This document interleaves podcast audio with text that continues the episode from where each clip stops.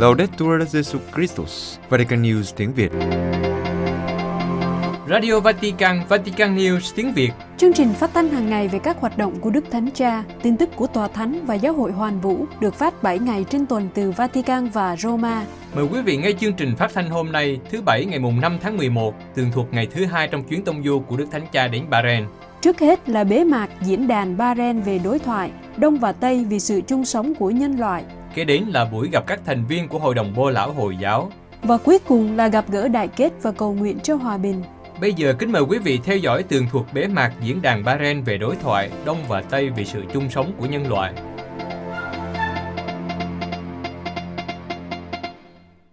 Thứ Sáu ngày 4 tháng 11, ngày thứ hai trong chuyến viếng thăm Bahrain, Đức Thánh Cha có ba hoạt động chính. Tham dự buổi bế mạc diễn đàn về đối thoại Đông và Tây vì sự chung sống của con người, gặp các thành viên của Hội đồng Bô Lão Hồi giáo và cuối cùng là gặp gỡ đại kết và cầu nguyện cho hòa bình. Diễn đàn về đối thoại Đông và Tây vì sự chung sống của con người có sự tham dự của các nhà lãnh đạo tôn giáo và các nhân vật nổi bật từ các quốc gia khác nhau trên thế giới, được tổ chức bởi Hội đồng Bô Lão Hồi giáo, Hội đồng tối cao về Hồi giáo và Trung tâm Toàn cầu Vua Hamad về chung sống hòa bình. Với mục đích xây dựng những nhịp cầu đối thoại, các phiên họp trong chương trình của diễn đàn tập trung vào việc thúc đẩy sự chung sống toàn cầu và tình huynh đệ con người về vai trò của các tôn giáo và học giả trong việc đối diện với những thách đố của thời đại, về đối thoại liên tôn và về đạt đến hòa bình thế giới. Sau khi cử hành thánh lễ riêng vào lúc 9 giờ 45 phút giờ Bahrain, tức là 1 giờ 45 trưa giờ Việt Nam, từ dinh thự nơi ngài cư trú trong chuyến viếng thăm, Đức Thánh Cha đi xe đến quảng trường Anfida, gần cung điện Hoàng gia Sakhi, cách nơi cư trú 650 mét. Đến quảng trường nơi tổ chức diễn đàn, Đức Thánh Cha được quốc vương của Bahrain và đại giáo trưởng Hồi giáo Ahmad Muhammad Atayef của Đại học Al-Azhar của Đại học Al-Azhar tiếp đón. Sau đó các vị cùng đi vào ngôi vườn cạnh đó để thực hiện nghi thức cây hòa bình. Trong đó Đức Thánh Cha đã tưới nước cho một cây cọ được trồng trong vườn. Sau nghi thức cây hòa bình, Đức Thánh Cha với quốc vương Bahrain và đại giáo trưởng Hồi giáo Atayev tiếp tục tiến về khán đài trong khi hai máy bay trực thăng treo cờ của Vatican và cờ của Bahrain bay lượn trên quảng trường.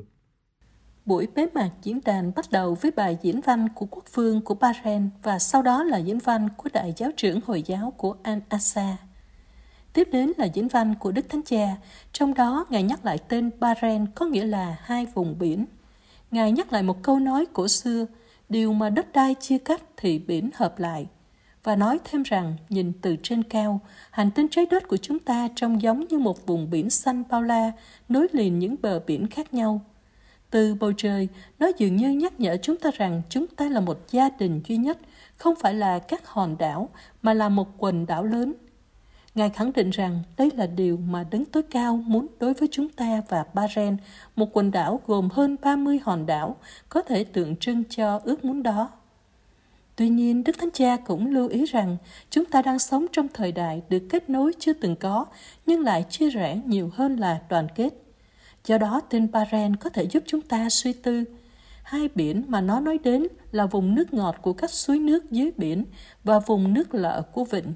Tương tự như thế, ngày nay chúng ta thấy mình đang nhìn ra hai vùng biển với hương vị trái ngược nhau.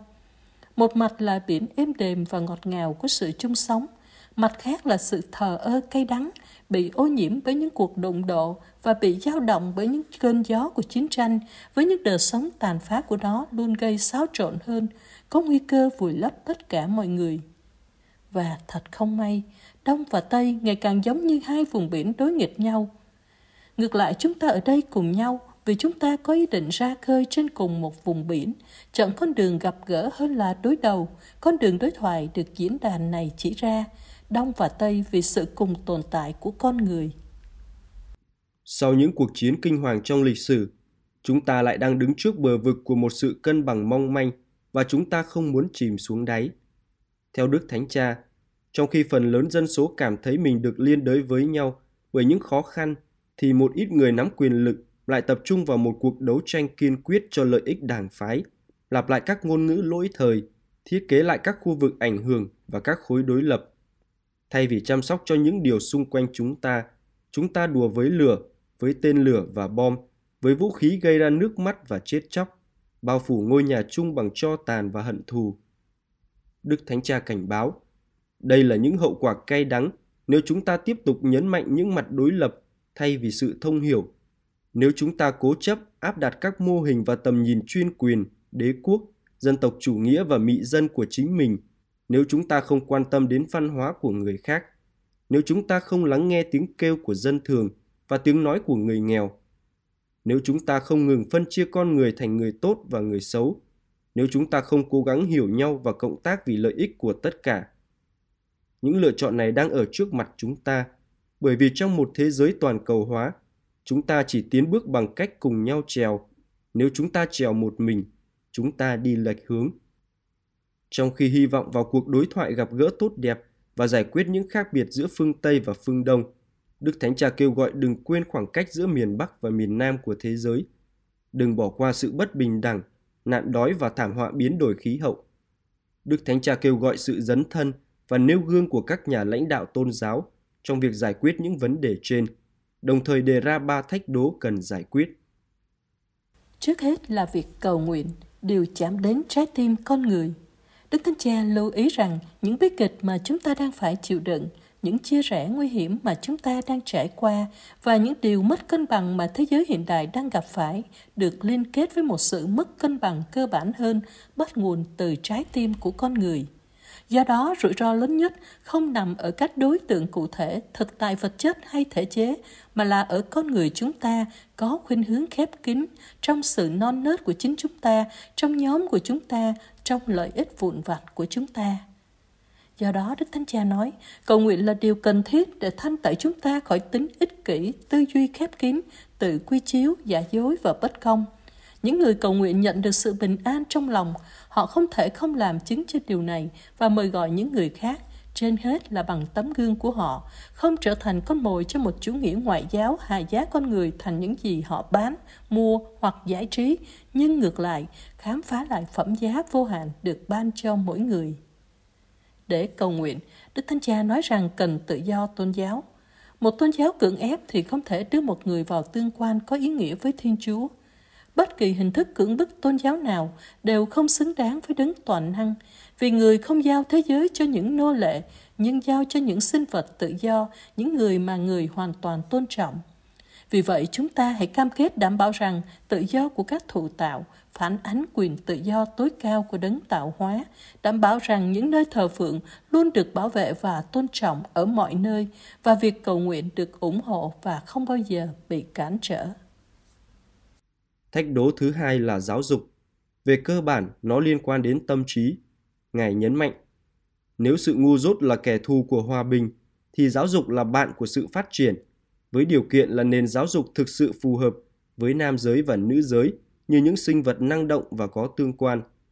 Đức Thánh Cha nói về cách giáo dục tâm trí con người bằng cách khuyến khích sự hiểu biết lẫn nhau. Bởi vì nói rằng chúng ta khoan dung thôi thì chưa đủ, chúng ta thực sự phải nhường chỗ cho người khác, cho họ quyền và cơ hội. Đây là một cách tiếp cận bắt đầu với giáo dục và nó là một cách mà tôn giáo gọi là hỗ trợ. Và Đức Thánh Cha nhấn mạnh ba ưu tiên giáo dục khẩn cấp – Thứ nhất là sự công nhận phụ nữ trong lĩnh vực công cộng, cụ thể là quyền học hành, làm việc và tự do thực hiện các quyền chính trị và xã hội của họ. Thứ hai, bảo vệ các quyền cơ bản của trẻ em để các em được lớn lên, được đi học, được giúp đỡ và hỗ trợ để không phải sống trong cảnh đói khát và bạo lực. Thứ ba, giáo dục quyền công dân để sống trong cộng đồng, trong sự tôn trọng lẫn nhau và luật pháp. Cần có sự cam kết để chúng ta có thể thiết lập trong xã hội của chúng ta khái niệm về quyền công dân đầy đủ và từ chối việc sử dụng thuật ngữ các nhóm thiểu số theo cách phân biệt đối xử gây ra cảm giác cô lập và tự ti.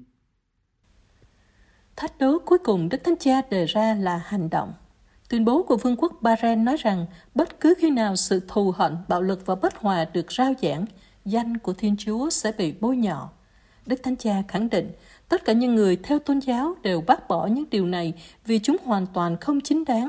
Họ mạnh mẽ bác bỏ sự bán bộ của chiến tranh và sử dụng bạo lực và họ luôn đưa ra sự từ chối này vào thực tế.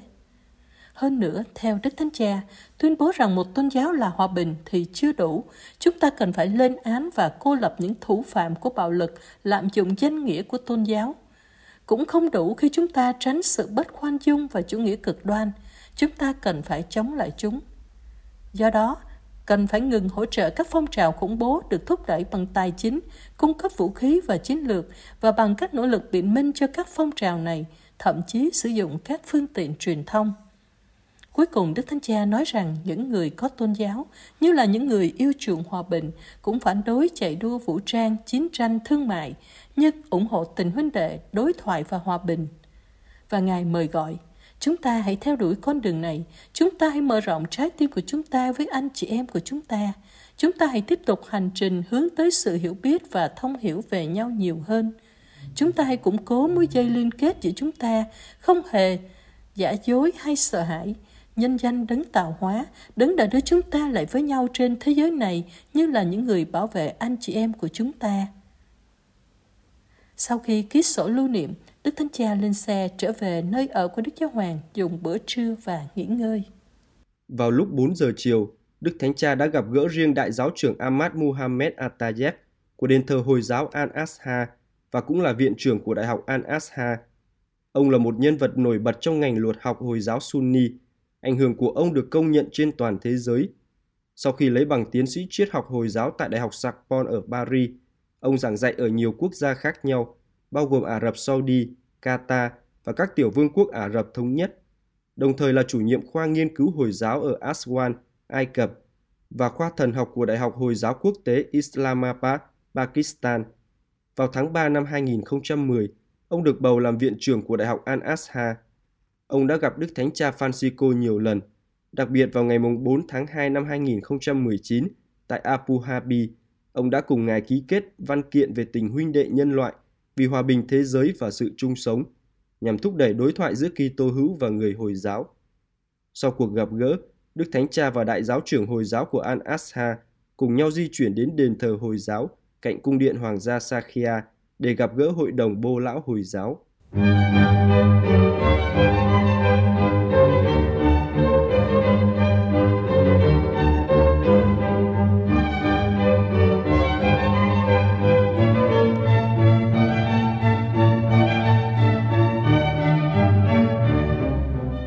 Các thành viên của Hội đồng Bô Lão Hồi giáo.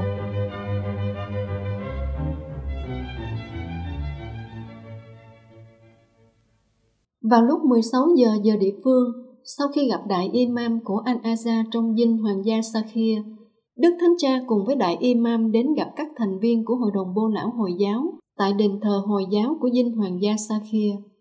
Hội đồng vô Lão Hồi giáo là một tổ chức quốc tế độc lập có trụ sở tại Abu Dhabi, được thành lập vào ngày 18 tháng 7 2014 nhằm thúc đẩy hòa bình trong các cộng đồng Hồi giáo.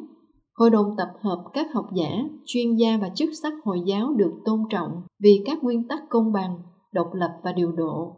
Hội đồng đặc biệt chú ý đến các xung đột nội bộ đang làm rung động các cộng đồng Hồi giáo với mục đích bảo vệ các giá trị nhân đạo và các nguyên tắc khoan dung của Hồi giáo đối lập với thái độ bè phái và bạo lực khi đến nơi, Đức Thánh Cha và Đại Imam được Chủ tịch Hội đồng tối cao về các vấn đề Hồi giáo, thành viên của Hội đồng Bô Lão Hồi giáo và Tổng Thư ký chào đón tại lối vào của đền thờ.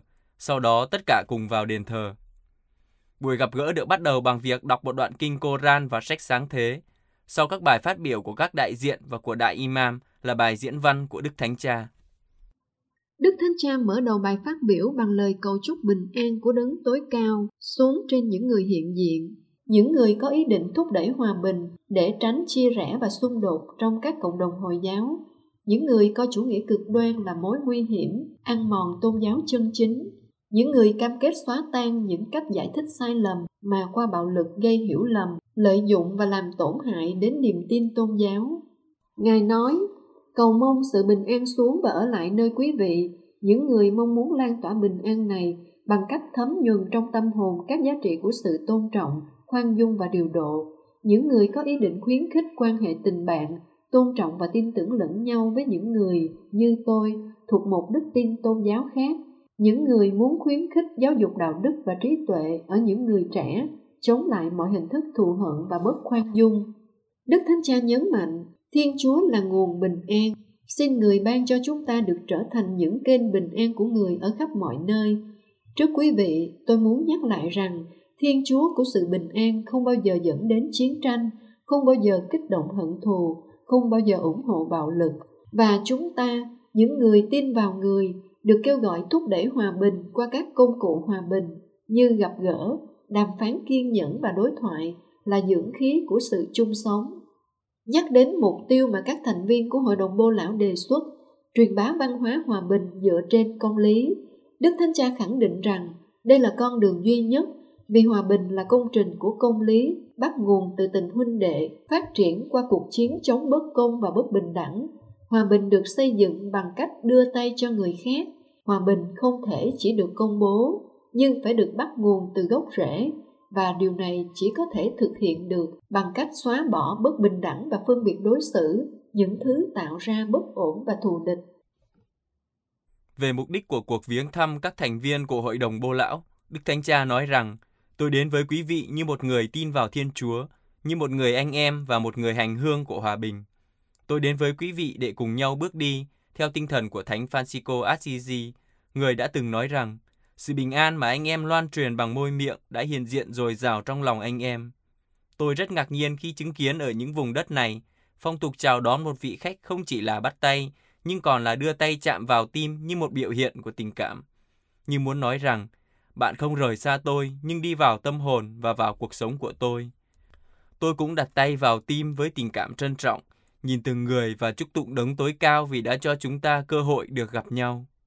Ở điểm này, Đức Thanh Cha cho rằng mọi người cần gặp nhau nhiều hơn nữa để hiểu nhau và đặt thực tế trước ý tưởng và con người trước quan điểm, mở ra với trời cao trước khoảng cách của mặt đất một tương lai của tình huynh đệ trước quá khứ thù địch, vượt qua những định kiến và hiểu lầm của lịch sử nhân danh đấng là nguồn gốc của hòa bình. Mặt khác, làm thế nào những tín đồ của các tôn giáo và nền văn hóa khác nhau có thể cùng sinh sống, cùng chào đón và quý trọng nhau nếu chúng ta vẫn là những người xa lạ với nhau? Chúng ta hãy để cho lời của Imam Ali hướng dẫn. Con người có hai loại, hoặc là anh em của bạn trong đức tin, hoặc người đồng loại của bạn trong nhân loại và chúng ta hãy để cho mình cảm thấy được kêu gọi chăm sóc tất cả những người mà kế hoạch của Thiên Chúa đã đặt bên cạnh chúng ta trên thế giới. Chúng ta hãy khích lệ nhau, quên đi quá khứ và chân thành thực sự hiểu biết lẫn nhau, cũng như cùng nhau bảo vệ và thúc đẩy công bình xã hội, thúc đẩy các giá trị đạo đức, hòa bình và tự do cho tất cả mọi người. Đây là nhiệm vụ của chúng ta, những người lãnh đạo tôn giáo. Trước sự hiện diện của một nhân loại ngày càng bị tổn thương và chia rẽ, dưới bề mặt của toàn cầu hóa, gây lo lắng và sợ hãi, thì các truyền thống tôn giáo vĩ đại cần phải được trở thành trái tim hợp nhất các thành viên của thân thể, mang lại hy vọng và cuộc sống cho những khát vọng cao nhất. Đức Thánh Cha nói rằng trong những ngày này, Ngài đã nói về sức mạnh của sự sống, thứ đã tồn tại trong những sa mạc khô cằn bằng cách kín múc nguồn nước của sự gặp gỡ và chung sống hòa bình. Ngài đề cập đến cây sự sống, đặc biệt được tìm thấy ở đây, ở Bahrain.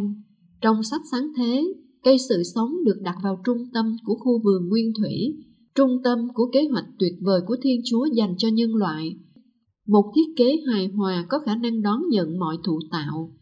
Tuy nhiên, con người đã quay lưng lại với đấng tạo hóa và trật tự mà người đã thiết lập. Từ đó bắt đầu những vấn đề và sự mất cân bằng nối tiếp nhau. đều đã được Kinh Thánh thuật lại những cuộc cãi vã và giết hại giữa anh em với nhau, tình trạng lộn xộn và tàn phá môi trường, lòng kiêu hãnh và những xung đột trong xã hội.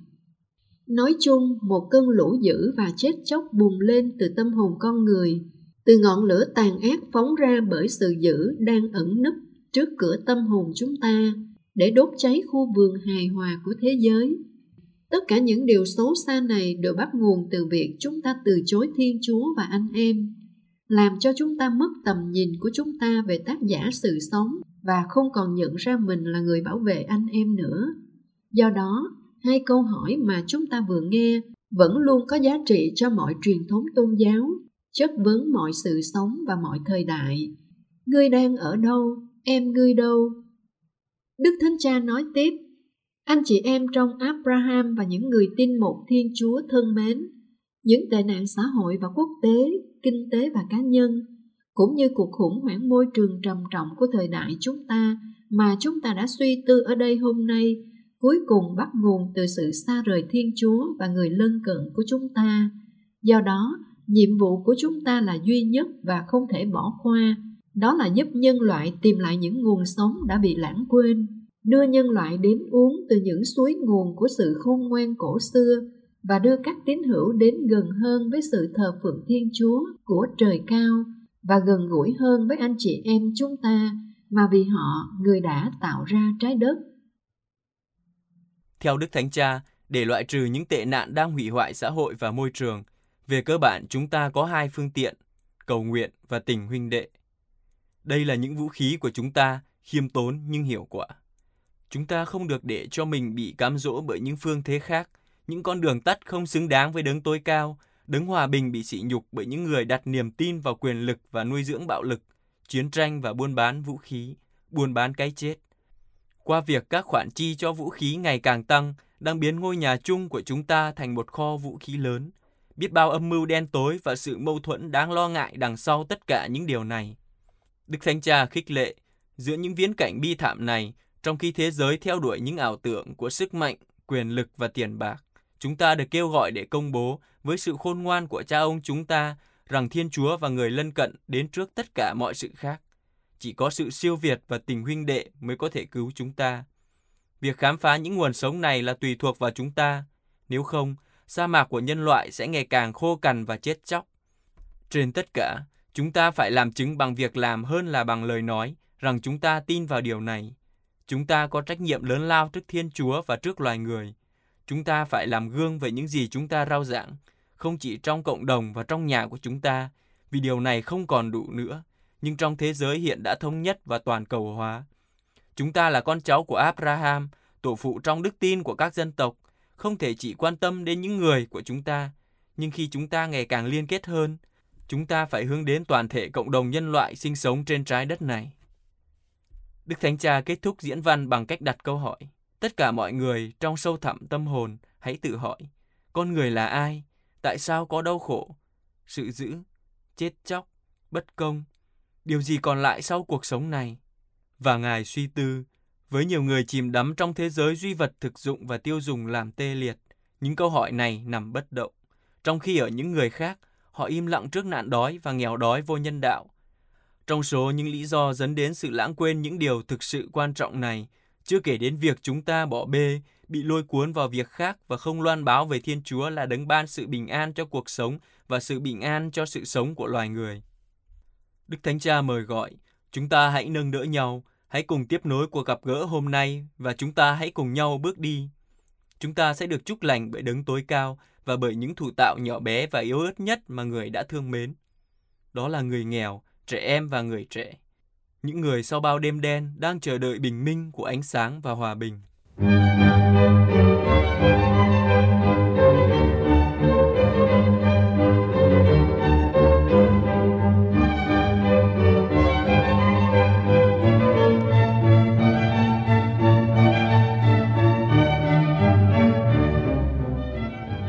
Gặp gỡ đại kết và cầu nguyện cho hòa bình.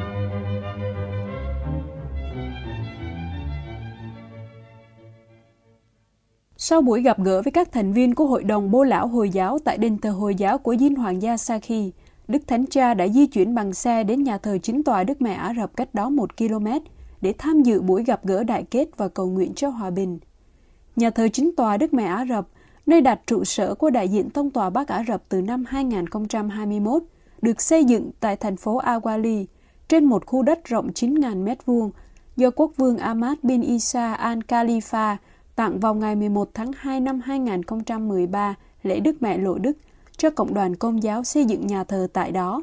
Đây là nhà thờ lớn nhất trên bán đảo Ả Rập với sức chứa 2.300 người, khi phức hợp của nhà thờ cũng bao gồm một trung tâm mục vụ và tòa giám mục. Khi đến nơi, Đức Thánh Cha được đón tại lối vào bởi Đức Giám quản Tông Tòa và cha sở của nhà thờ chính tòa. Sau đó, Ngài đến bàn thờ kính Đức Mẹ. Tại đây, ba trẻ em trao cho Ngài bó hoa để dâng lên Đức Mẹ. Đức Thánh Cha cầu nguyện thinh lặng trong giây lát, sau đó ký vào sổ lưu niệm trước khi bước vào buổi gặp gỡ và cầu nguyện. Buổi gặp gỡ bắt đầu bằng bài hát và đoạn sách công vụ tông đồ đoạn 2 câu 1 đến câu 12 được đọc bằng tiếng Anh. Đức Thánh Cha cũng đọc lại một phần đoạn trích trong bài diễn văn của Ngài. Chúng ta đây có người là dân Parthia, Medi, Elam, Mesopotamia, Jude, Cappadocia, Ponto và Asia.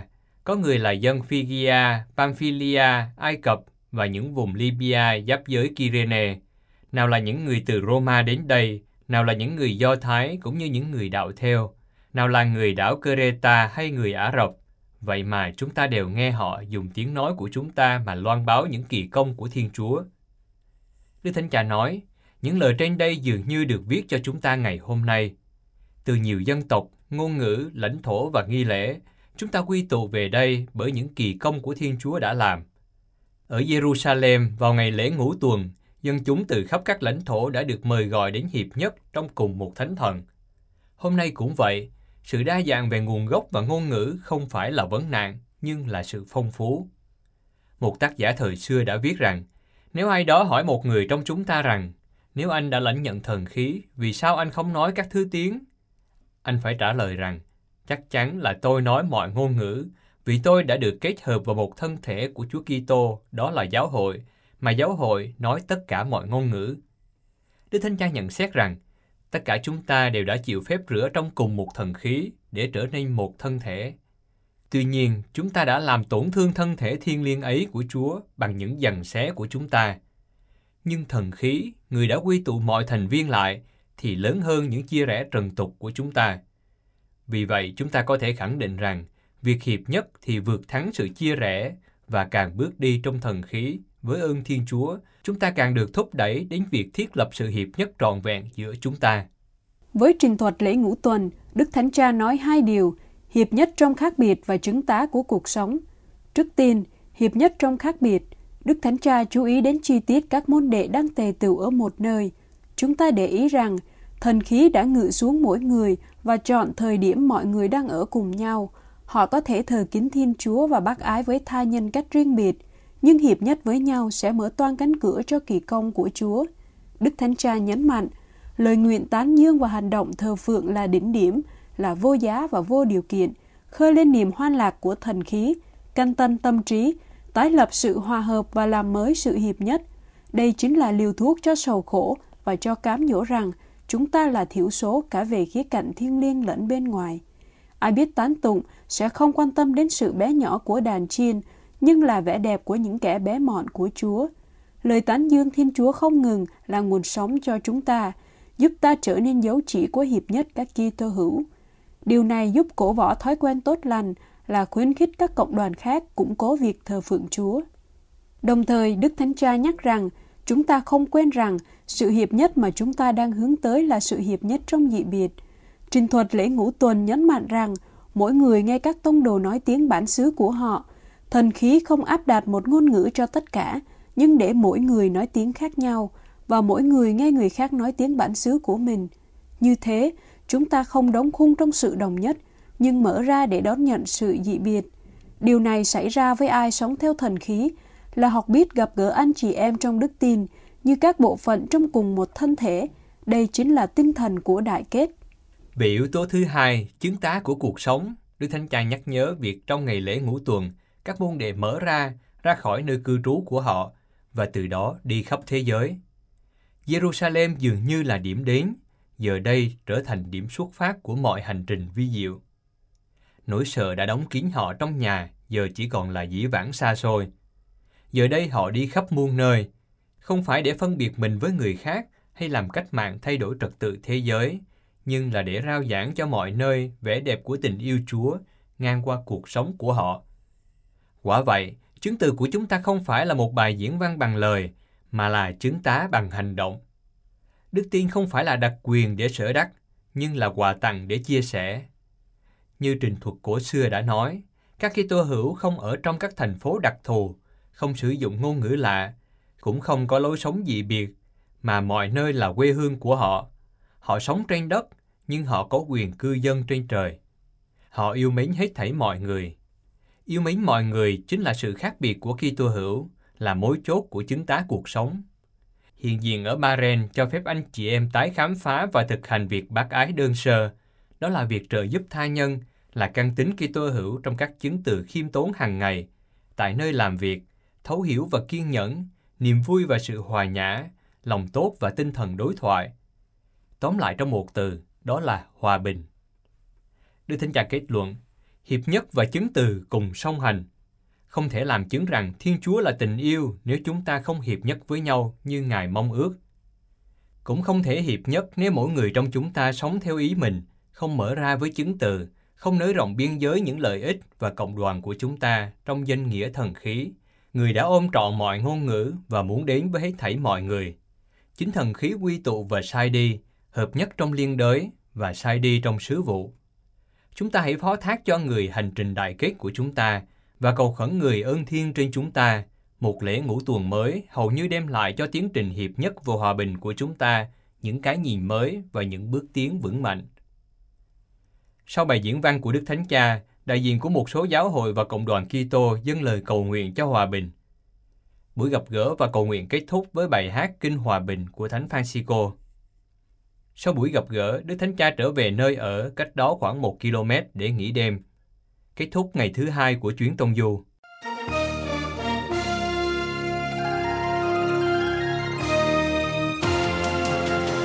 Cảm ơn quý vị đã chú ý lắng nghe chương trình Radio Vatican của Vatican News tiếng Việt. Xin Thiên Chúa chúc lành cho quý vị và toàn gia quyến. Laudetur Jesu Christus, ngợi khen Chúa Giêsu Kitô.